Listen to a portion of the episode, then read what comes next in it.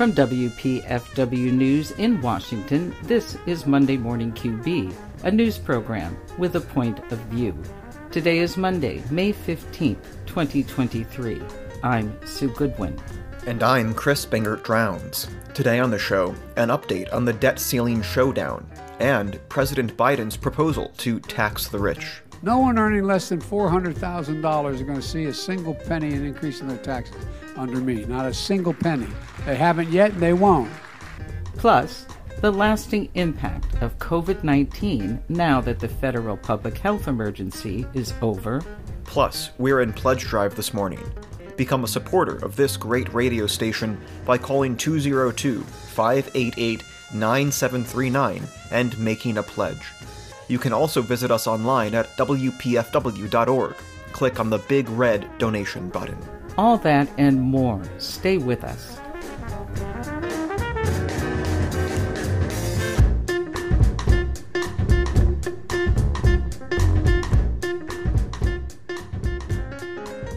This is Monday Morning QB. I'm Sue Goodwin. Fears of a U.S. debt default are mounting as a deadline to raise the debt ceiling draws near. Treasury Secretary Janet Yellen continues to warn that the country could run out of money and fail to pay its bills as soon as June 1st, leaving politicians just over two weeks to break through the current stalemate.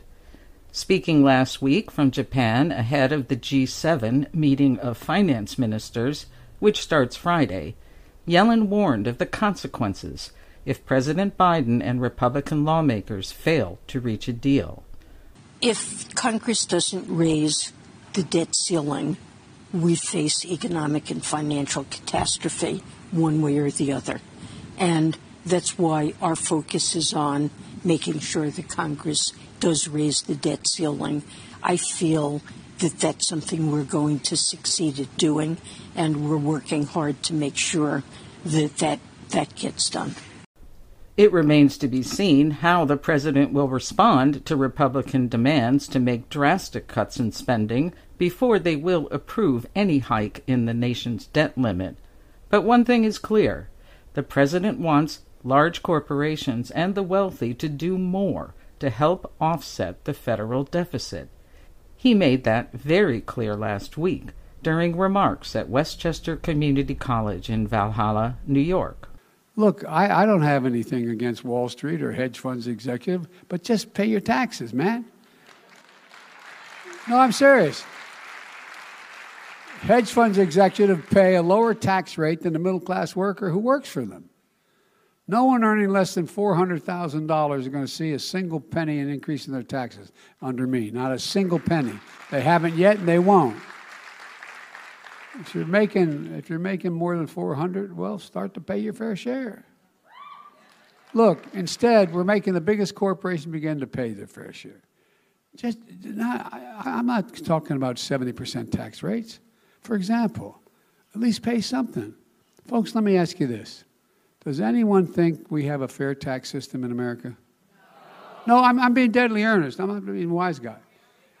in 2020, you got tired of hearing me say this. I pointed out there were 50 major corporations of the 55 of the Fortune 500 companies that paid zero in federal income tax after having made $40 billion in profits.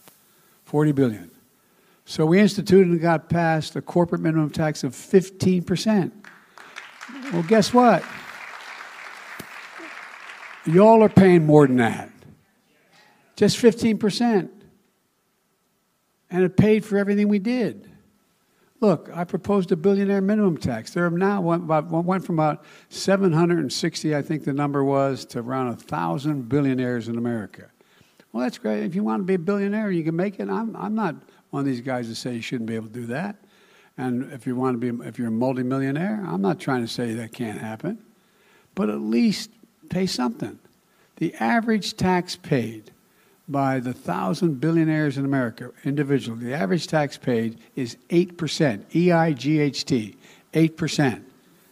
No billionaire should be paying a lower tax rate than a school teacher or a firefighter.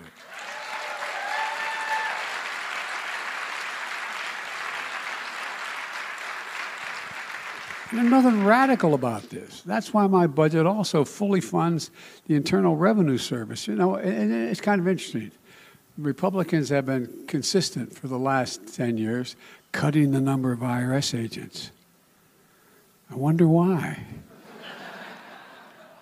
so we now have legislation that passed that's going to that's in our budget that says we're going to beef up the number of IRS agents to thoroughly look at the taxes of billionaires in America. According to the Congressional Budget Office, a bipartisan office, they estimate that just that alone would raise another $200 billion a year. Of course, President Biden isn't the only politician to call for the rich to pay their fair share. The idea of using taxes to advance economic equity in the United States reaches deep into our nation's history. During the late 19th century, various groups, including the Populist Party, favored the establishment of a progressive income tax at the federal level. Eventually, that led to the 16th Amendment, which first authorized Congress to institute a graduated income tax on the earnings of American workers. Livia Gershon is a writer based in New Hampshire and has been covering the story of how our nation taxes the wealthy for some time and the failure of current policies to fully achieve the goal that everyone pay their fair share. Back in April 2019, she spoke with our former host and news director, Askia Muhammad, and explained it's an idea that still has wide popular support and that many Americans are open to ideas that go further in taxing the rich? Um, I think uh, most Americans really think that taxing the rich is a good idea. If you look at the polling on some of the proposals that have been been coming out, it's uh, maybe surprising from what you hear from policy wonks, but but most voters seem to think it's a pretty good idea. I think. Well, why does it seem to be so unattainable? Well, I mean, I think rich people don't like it, um, and so it can be difficult because, of course, rich people have so much power in our in our politics and in the way that we talk about these things. Um, but it's certainly something that we've achieved before as a country, um, and and uh, hopefully can achieve again. You say we've achieved this before. How did progressives initially win income taxes on the rich? Um, well, the first income tax was um, had to be the product of a constitutional amendment because actually back then the Supreme Court, like we're kind of seeing the return of now, was uh, deeply opposed to any kind of populist and progressive uh, ideas. So um, there actually had to be a constitutional amendment, um, but it was it was so strongly supported by people all over the country um, that it, it did go through um, in 1913. Um, and that was the product of people who were kind of horrified at how the rich people were taking so much power in the country at that time. So there's um, there's an awful lot of parallels to today, I think. Uh, recent proposals from Elizabeth Warren and Congresswoman Cortez uh, signal what may be changing attitudes about taxation. Where are we now? Ah, um, I think that people are even more focused than they might once have been. I think taxing the rich has been somewhat popular for a while when you, when you look at polling, um, but I think uh, there's been changes over a number of years. Um, maybe starting maybe with the Great Recession and the Occupy movement, that a lot of people are coming to see inequality as uh, just an enormous issue in the country. Um, and I think maybe politicians are finally catching up with that, and that the Democratic Party is beginning to kind of embrace policies that, that reflect a real concern um, about the, the rich getting so incredibly rich. Giving their money away in either taxes or wages or in any other way is mm-hmm. not how rich people got to be rich.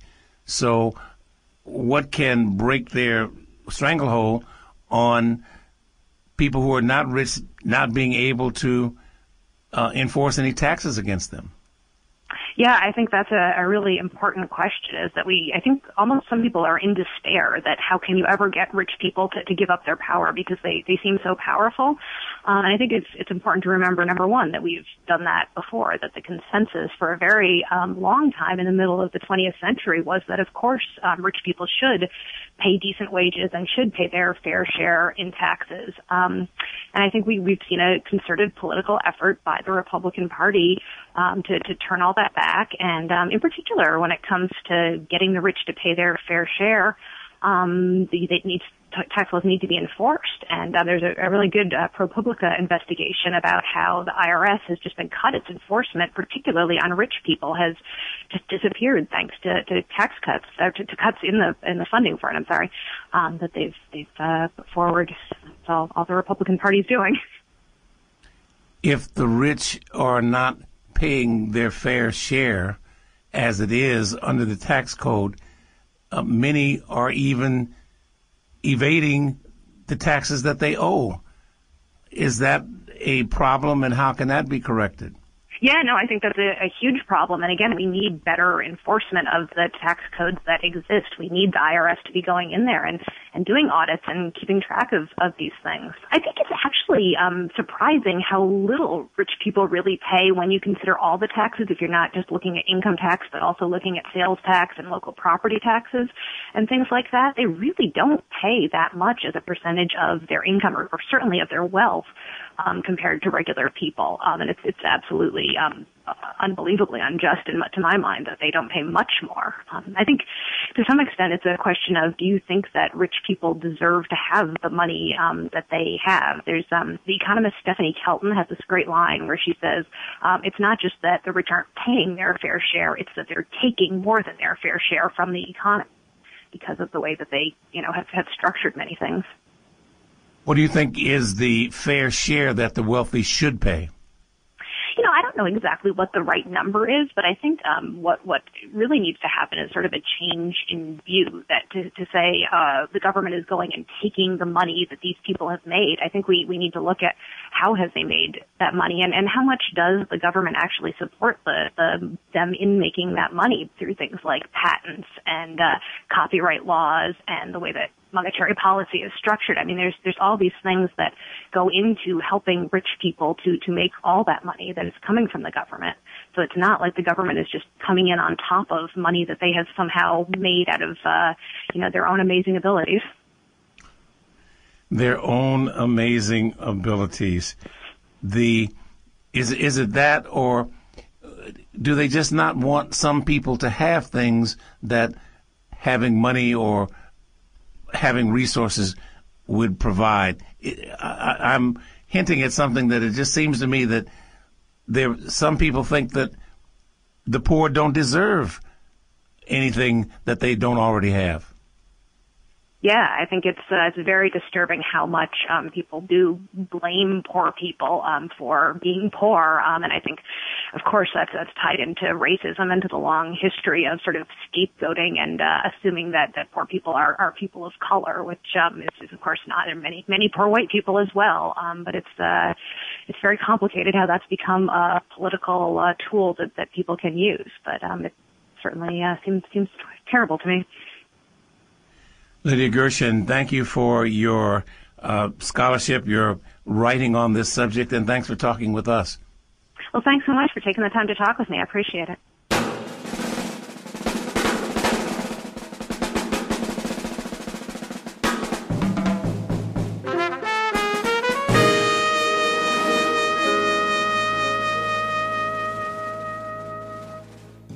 This is Sue Goodwin reminding you that we are in our spring pledge drive.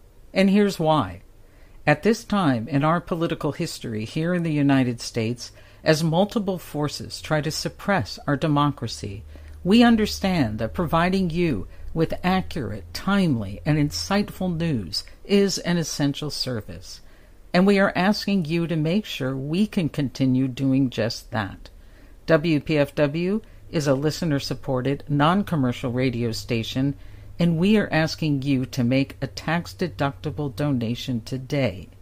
We ask you to donate whatever you can, and if you can donate at the $120 level, we offer this gift as a thank you.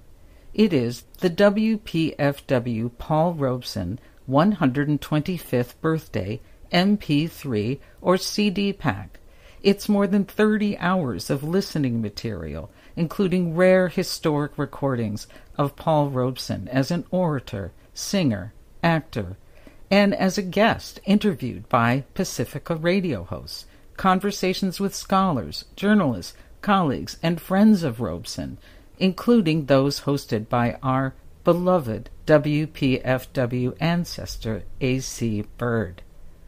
The number to call to donate is 202 588 9739 or simply visit WPFWFM.org to donate what you can. Once again, that number is 202 588 9739 or visit WPFWFM.org and support this station, WPFW, building a better world one broadcast at a time. Thank you.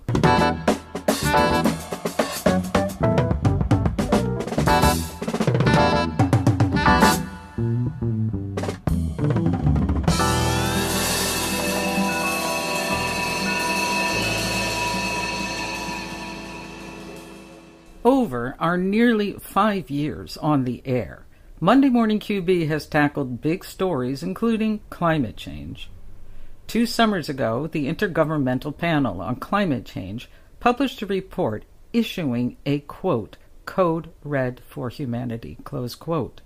The report predicted potentially devastating impacts from fossil fuel emissions within just decades, but also suggested humanity has a small window of opportunity to pull back emissions and halt the steady climb in global temperatures.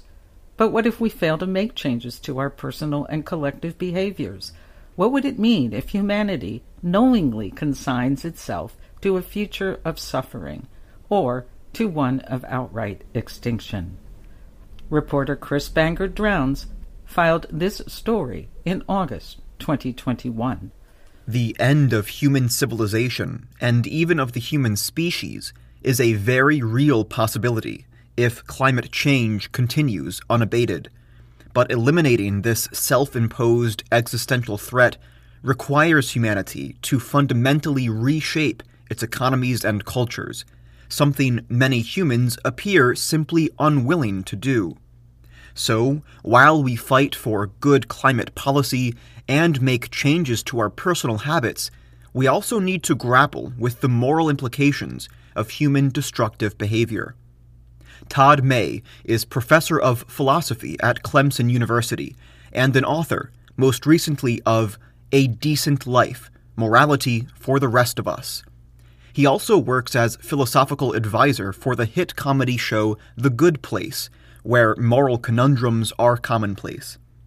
In a 2018 editorial piece for the New York Times, Todd May asks us to ponder a jarring question Would human extinction be a tragedy? To help us think about the end of civilization and species, he poses a thought experiment. How many human lives would it be worth sacrificing to preserve our most cherished cultural possessions?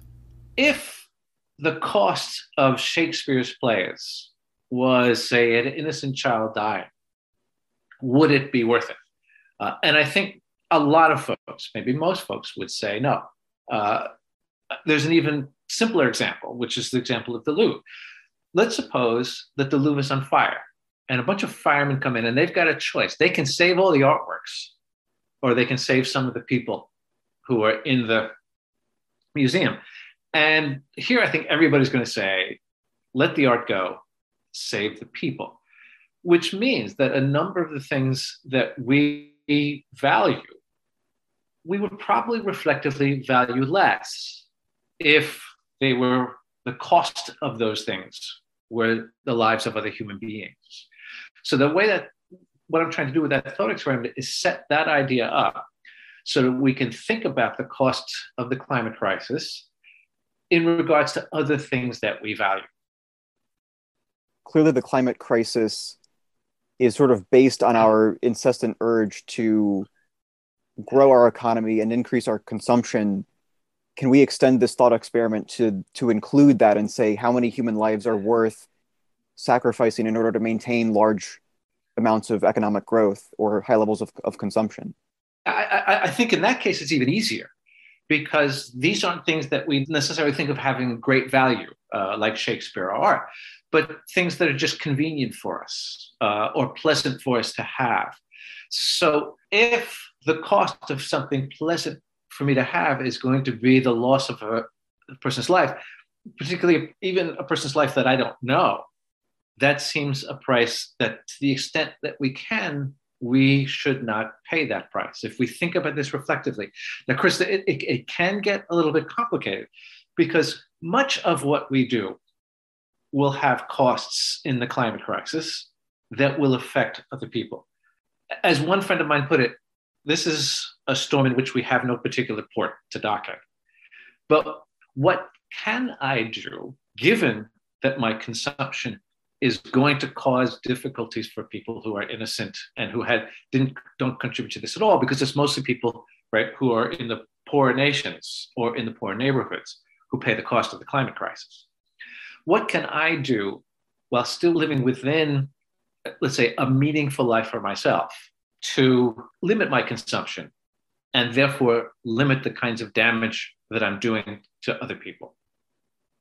In your op ed, you also get at this trade off between life and some of the artifacts of civilization, whether cultural or economic, in terms of animal life. And, and clearly, human civilization is causing ecological collapse in a way that is an existential threat to plant and animal life. Can you walk our listeners through this thought experiment again, but instead of asking how much human sacrifice is worthy to save artifacts of human civilization, how much natural sacrifice is worth sustaining human culture or human economy?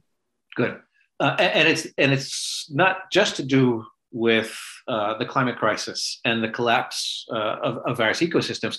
It's also to do with the kinds of consumptions that we engage in and the pain that those consumptions cause. For instance, uh, factory farming causes enormous suffering to animals. So, if we start from the human thought experiment, that it's not okay to have cultural things that we value at the expense of another life, then the question will be okay, what about non human lives? How do we think about animal lives? And we have to make distinctions here, and this can get very complicated because some people say, well, look, why would we value, say, a chimpanzee over a mouse? But if we're going to make ethical decisions, we have to do something here. And the standard criterion that's used, and I'm uncomfortable, but I don't know any better one, is what we can call the richness of a life, right? Uh, some people call it think of it as intelligence. I just think of it as general life richness. So so if I'm, there's a question of saving a human being versus say saving a cow. There's a justification for saving the human being, the richness of the life of the human being versus the richness of the life of the cow. But if we're talking about things that we value culturally, now we have to weigh those against the richness of not just a cow, but sort of millions of cows, other animals that exist uh, in the ecosystem. So with climate collapse, there's so much suffering that this is causing that it would seem that we can't value the human uh, artifacts overall against all of this suffering that we're causing. And if that's the case, uh, then it may be that, and this is the speculation that I, and I want to insist this is a speculation because when the article came out, it was misread as a claim. The speculation is that it may be the case that were humans eventually to go extinct, there would actually be a happier planet, less suffering on the planet. Uh, than if human beings maintain themselves. But at the very least, if we're thinking about the climate crisis, surely we have to limit our consumption right, and limit our CO2 output to the degree to which we can to help non human animals, not just human beings. Eh, you know, clearly human extinction would cause some element of human suffering. How do we think about whether or not that human suffering would be worth the mitigation of non human suffering if our species were to go extinct?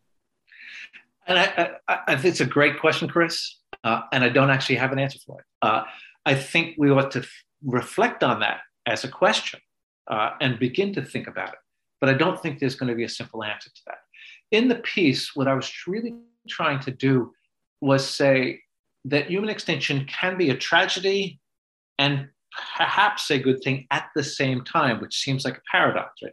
The tragedy would be the loss of these cultural goods that, that can't be produced otherwise. Uh, the good thing might be the elimination of a certain degree of suffering for non human animals. If you raise the question, okay, but how do we think about that balance between the non existence of human beings at some point and uh, the flourishing of animals? What I would say is that's the right question, but I don't really have an answer for it. I'm just trying to open up that discussion. Lastly, I, I suppose the point of this conversation is that eventually we need to flip this thought experiment that we started with on its head, right? We need to ask how much of human civilization do we need to sacrifice in order to save human or non human life, rather than ask how much human life or non human life do we need to sacrifice in order to save aspects or artifacts of human civilization. And more specifically, I think I get the sense that we need to sacrifice our notion of quality of life, which is so often defined in terms of economic growth or high levels of of consumption. And so my question for you is how should we individually and collectively rethink what it means to live a high quality life in a way that doesn't eventually lead to the demolition of life itself? Chris, this is I mean this is a great question. And interesting enough, there have been large, very but partial but important answers. So studies have been done on human happiness and what causes human happiness. And what the folks have found is consumption works a bit like addiction. So you consume something and you feel great for a little while, and then you get used to it. And then you've got to consume something else again. Whereas the happiness given by human relationships is at a lower level than the peaks of individual acts of consumption, but at a higher average level than you would get if you were simply relying on consumption. So, long story short, relation, human relationships and connectedness cause more meaningful lives for folks than consumption does. Once we begin to recognize that, the question is not what do we sacrifice among the things that make our lives meaningful, but how do we rethink what makes a life meaningful in such a way as not to involve things that seem as though they're going to contribute to our happiness or the meaningfulness of our lives, but don't actually do that. Todd May, professor of philosophy at Clemson University, and an author, most recently of A Decent Life Morality for the Rest of Us. For Monday Morning QB, I'm Chris Bangert Drowns.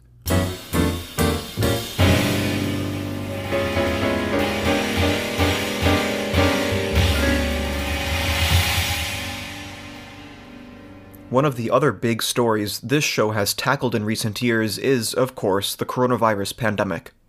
That scourge has killed over a million Americans and left millions more sick, mourning, and unemployed. The racially unequal impacts of the pandemic have been well explored on this program and others. In Native communities, the deaths of tribal elders, along with the history and language they possess, led to something of a cultural crisis. Reporter Amara Everine addressed this in a piece from February 2021. Coronavirus has ripped through Native American communities, not only creating a devastating health crisis, but also severing connections to history, culture, and language as the pandemic continues to take the lives of tribal leaders.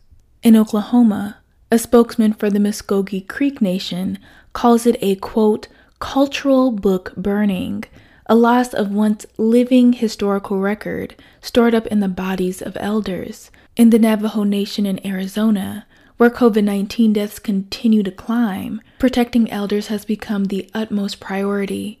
I spoke with Monica Harvey, Executive Director of Defend Our Community, an organization committed to protecting elders in the Navajo Nation in Leupp, Arizona. She spoke to me about how she went from working regular shifts at her job to running a necessary organization for her community. I work at Sam's Club, and every morning we would always see lines like it was Black Friday. And every day you see families coming in from the reservation. And if I drive 45 miles to get here, some of them had to drive hours because on the reservation, they don't have the grocery stores and the facilities that provide PPE if we opened at 7, some families would tell me that they leave from home about 2 a.m. just so they can get here. Unfortunately, these trips that stretch for hours in order to just buy food and necessities aren't uncommon. The Navajo Nation, which is actually comparable to the size of West Virginia, only has 13 grocery stores in total.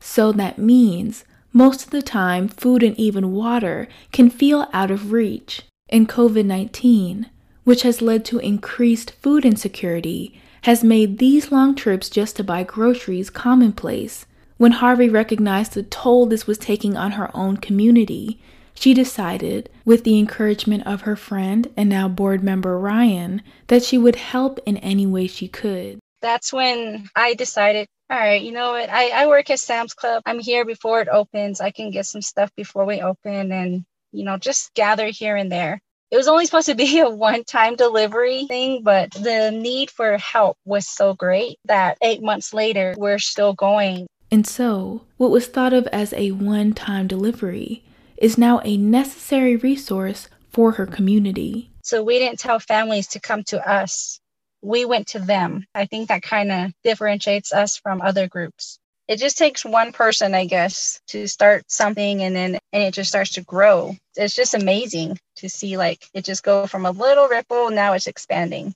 As they meet elders in their own homes to deliver necessary supplies, they also see the reality of the conditions that some of them are living in you get to see firsthand how elders are living. They don't have electricity, they don't have running water. Sometimes they don't have running vehicles. In the Navajo Nation, a third of the population does not have running water. This is especially an issue in Leupp, Arizona, where Defend Our Community is based. Where we are helping in Leupp, there's a lot of windmills and water stations that are not operating right now. They're not working or they're either contaminated. And at some point, they closed the water station down, and we didn't know why. And that was like one of the main sources for everybody in the community. So everybody had to travel again off the reservation just to get drinking water. And so, over a third of Navajo Nation residents have to travel to a reservation's most populous city or a nearby border town just to access clean water. And with the pandemic, this is especially problematic we go to homes who don't have running water. And for them even to get clean water they have to either be store bought or they have to go to a well that's not contaminated. We have a lot of uranium mines on the reservation and that contaminated a lot of water sources. So it's very hard to tell people wash your hands for 20 seconds. When the water they have they have to wash their hands in a wash pan. But for many elders washing their hands with clean water isn't their only obstacle for preserving their health. It's also simply accessing health care. As far as medical, it's very challenging for my community because the clinic that we had, they closed it because of the pandemic. So now the community members have to travel outside the reservation to a border town and they have to go there to get their medication, their medical needs. The Navajo Nation, which again is comparable to the size of West Virginia, only has six hospitals in total. The underfunding and understaffing of these hospitals has had a devastating impact on Native communities. Nationwide, there was an obvious gap in medical care. Last year, when a Native American health center in Seattle asked for COVID 19 supplies, in return, they were sent a box of body bags. Though Harvey has not been met with such dramatic displays of negligence, she recognizes that many health agencies have offered inadequate care. The lack of medical facilities and medical staff is, it was there. You know, it was so hard to, to try to find some type of help. In a way, like I feel like the whole system, all all of them can try to do some type of procedure better. These systemic issues on the federal and state level as well as in terms of tribal leadership, has contributed to the disproportionate impact of the pandemic on Native communities. With this lack of help, community members often have to take things into their own hands. There's so much more that could be done. You know, and that's why a lot of people on the reservations develop their own grassroots organizations. For Harvey, these existing systematic issues appear to her through her visits to elders. As she provides them with essential items, she also gets to peek into their lives in intimate ways. One that really touched home with me was this elder. She wasn't able to take care of herself. So when we went into her home, her living condition was just so heartbreaking. She had a refrigerator, but it was with expired food. And she had spider webs inside her home, and they were black widow spiders. So we had to go in and try to help her get rid of those spiders. And she would tell us that no one comes out to check on her. And caring for elders is more personal to Harvey than just protecting history, language, and culture. My culture and my language was basically taught to me through like my grandparents and my mom and my dad. And one of the whole reasons we started this too was I had two elder grandmothers, and just recently, my grandmother contracted the virus and she didn't win her battle. Sometimes when I drive with my grandma and we're listening to music, we'll kind of sing together and she'll explain to me what that song means and so forth. And she was one of the main reasons we started this. No matter what, even if they're not related to you, when you lose an elder, it hits in a whole nother way. They hold language, they hold their arts and crafts skill or their storytelling or their songs.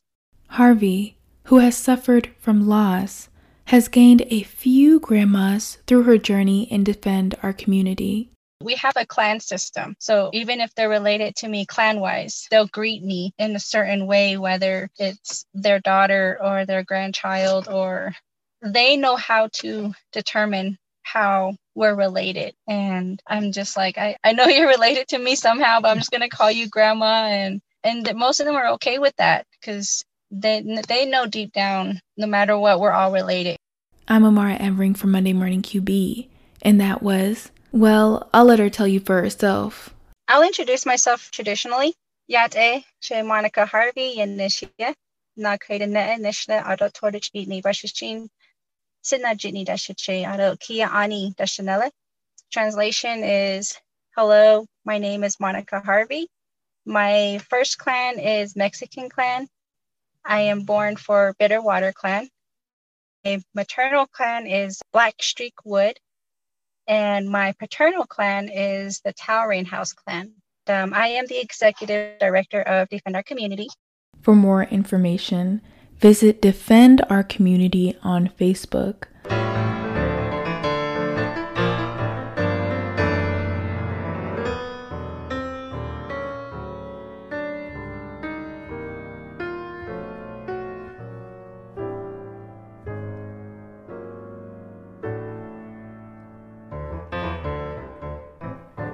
We are in pledge drive this morning. Support this great radio station and our flagship news show by calling 202 588 9739 or 1 800 222 9739 and making a pledge now. You can also visit our website, WPFW.org, and click on the big Donate Now button. WPFW has been on the air for over 45 years consistently broadcasting music and information that is important to the functioning of our local community. Our station's work is built on shared trust with our listeners, an understanding that we will stand firm through tough times to continue our necessary operations. Just in my four and a half years here at the station, WPFW has thrived through a tough political climate, two government shutdowns, a pandemic, a recession, the biggest protests in a generation, the loss of essential staff, and much more. We are resilient thanks entirely to the generous support of our listeners, to whom we owe a great responsibility. Help us continue our work of broadcasting jazz and justice in the nation's capital by making a pledge today. We have a goal of $500 this hour. Call 202 588 9739. That's 202 588 9739 and pledge your support today. If you're out of area, call 1 800 222 9739. That's 1 800 222 9739. Or anywhere in the world, hop online and visit us at WPFW.org. Click the big red Donate Now button on the side of the screen. Back to the show.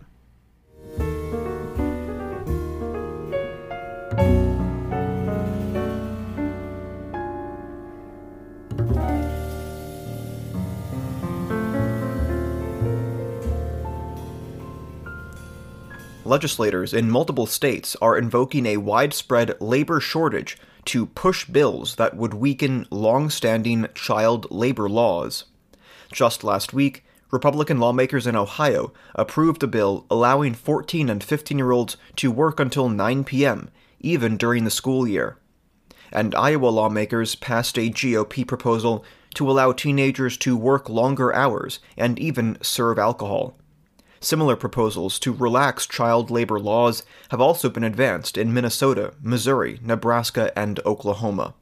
For more on this story, Sue Goodwin filed this report back in March.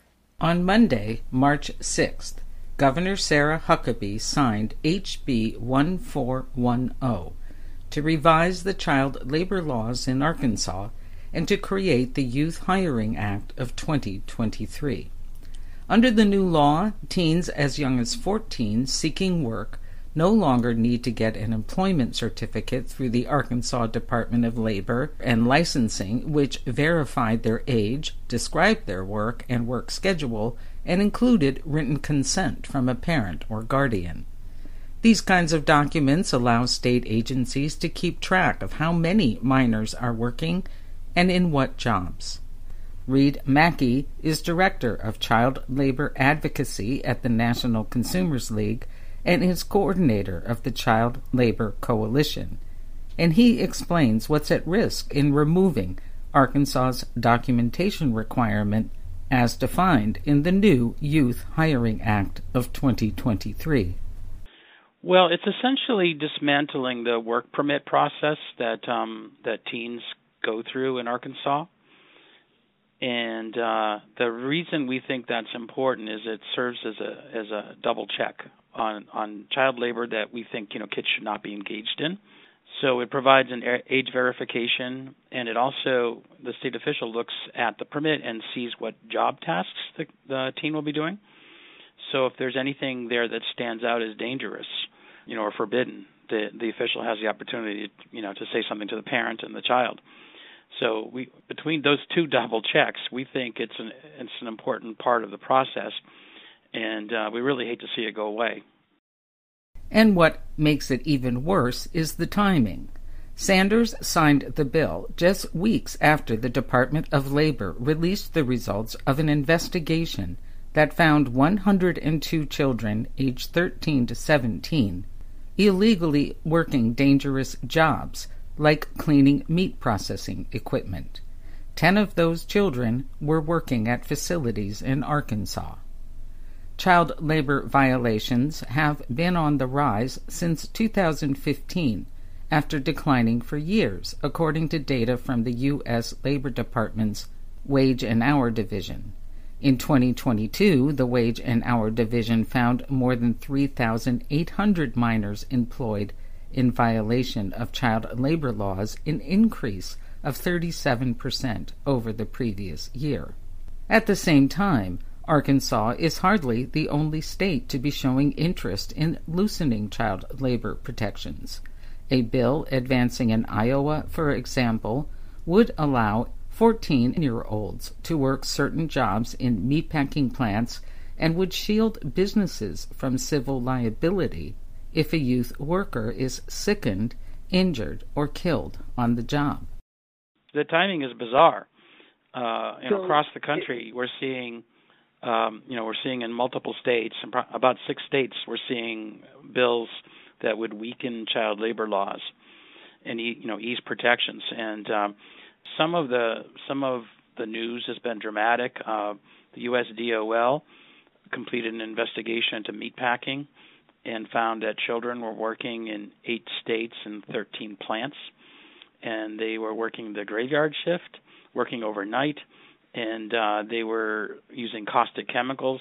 One of the children, who was only 13, got burned by the caustic chemicals, and that's what that's what launched the investigation.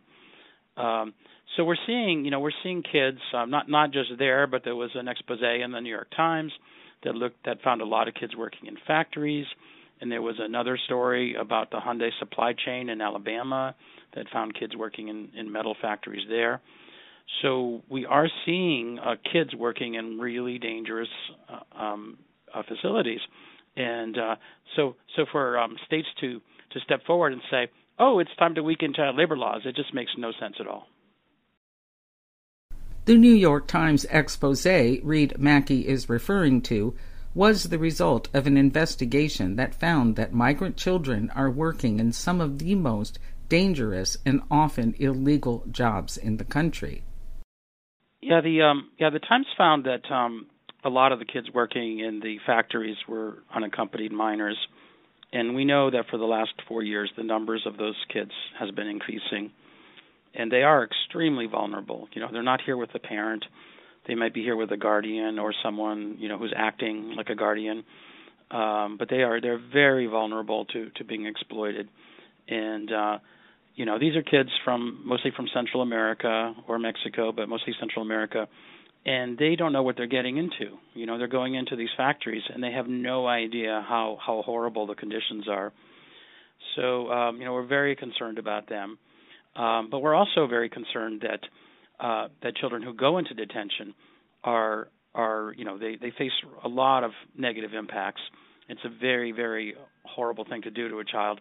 So we don't want to see uh, an overreaction where the kids are held in detention facilities longer than they need to be. Um, so we're very concerned about that as well. So if Reid Maki believes it just makes no sense at all to choose this as a time to weaken child labor laws, we asked him what is driving this current push. Well, I think it's a combination of factors, but one of them is that there's a perceived labor shortage. The national unemployment rate is pretty low. It's, you know, 3.4% the last time I saw. And uh, so employers are, are, are, you know, crying about the lack of workers but that doesn't mean we should we should um, you know balance that labor shortage on the backs of teen workers. Um, it just seems it just seems like a really bad idea to to us. Um, and those you know those protections were hard won. They took a they took decades to develop and to put in place. And um, you know just because we have a temporary worker shortage now, we we we can't be dismantling um, our child labor laws um, to help employers. Employers can raise wages if they really are having trouble finding workers. That's a more appropriate response. Especially when you consider the possible impact on kids when labor laws are broken. We know that certain jobs are considered to be particularly hazardous for workers under 18 or detrimental to their health or well being. And then there is the impact child labor laws can have on education. Yeah, it absolutely absolutely is a concern. You know, one of the things that Hannah Dreier reported in the New York Times was that kids were falling asleep in the classroom. Some kids needed hospitalization; they were so exhausted.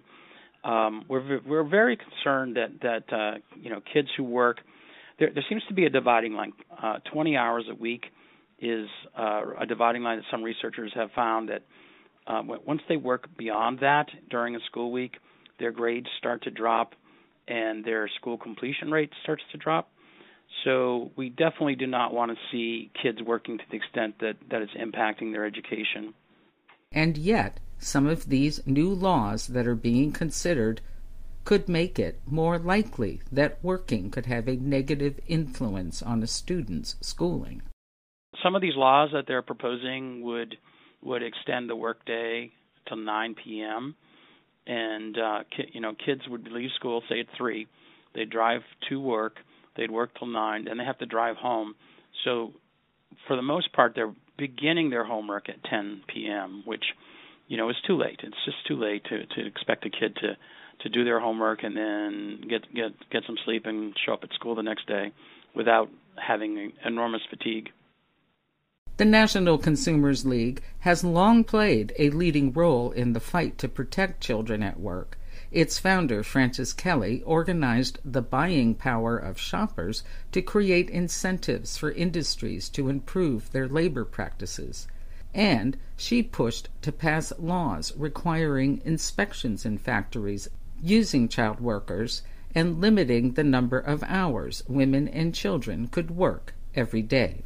Yeah, well, the National Consumers League helped to bring about many child labor protections in the early 1900s that kind of led to the Fair Labor Standards Act in 1938, which which outlawed most forms of child labor. And um, about 30 years ago, uh, NCL formed the Child Labor Coalition, which brings together 39 groups, and we fight for systemic change to protect children. And uh, one of our focuses has been um, protecting child farm workers. We have crazy child labor laws when it comes to uh, to children who work in agriculture, and we allow 12-year-olds to work unlimited hours in the fields as long as they're not missing school. It's uh, it, it's really really nuts, and uh, um, we're also we're also proposing to raise the the uh, age of hazardous work on farms to um, 18. It's currently 16. It's 18 for all other sectors. So we're trying to bring some equity to to uh, to child work, and uh, you know not not exploit the, the kids who are often doing it, who are Latino immigrants um, from impoverished families. We would really like to see those kids protected and nurtured, and you know succeed in school.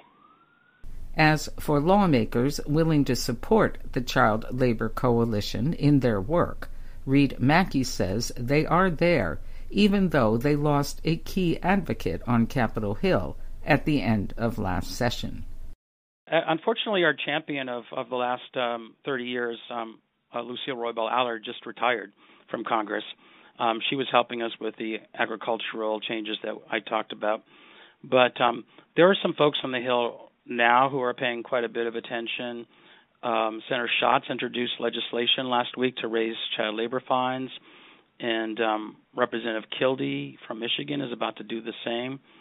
Um, Senator Durbin has been a champion in the Senate for um, efforts to protect child tobacco workers, kids who work on a, a really toxic crop. Um, they get they get um, nicotine poisoning regularly and the kids are so desperate to protect themselves that they wear black plastic garbage bags while they work in uh, you know often in extreme heat and so Senator Durbin has been um, um, putting forward a bill to to ban child labor and tobacco for several years and um, so we do have champions, um, but there's a lot to be done to correct the problems happening right now. And we really need everybody to pitch in. And when they do, one of Maki's immediate concerns is to revisit the rules that have been governing how child farm workers are protected for the last four decades.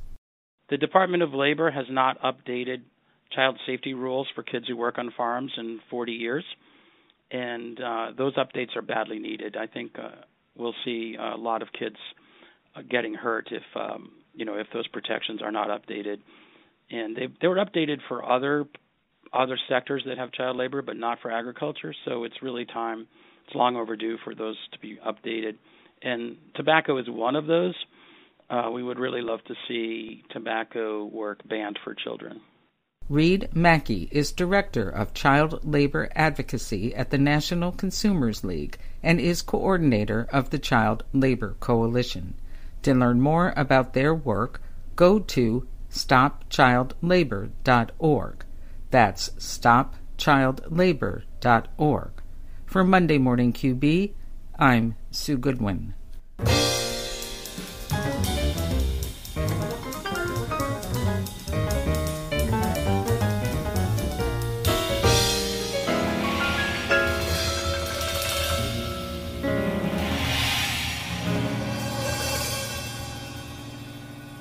Close the show, we celebrate another musical birthday this week. Keith Jarrett was born May 8, 1945, in Allentown, Pennsylvania, and would grow up to become one of the world's greatest musicians and composers. Jarrett's instrument of choice was the piano, though he was also proficient on saxophone, banjo, drums, and other instruments. Jarrett is perhaps best known for his hours long solo improvisational concerts, including the all time best selling solo piano record, The Köln Concert. In lieu of an extended improvisation, we celebrate Keith Jarrett's birthday by hearing his rendition of All the Things You Are from the 1989 album Tribute. The song opens with a few minutes of iconic Keith solo improvisation before he's joined by bassist Gary Peacock and drummer Jack DeJohnette. Happy birthday, Keith Jarrett.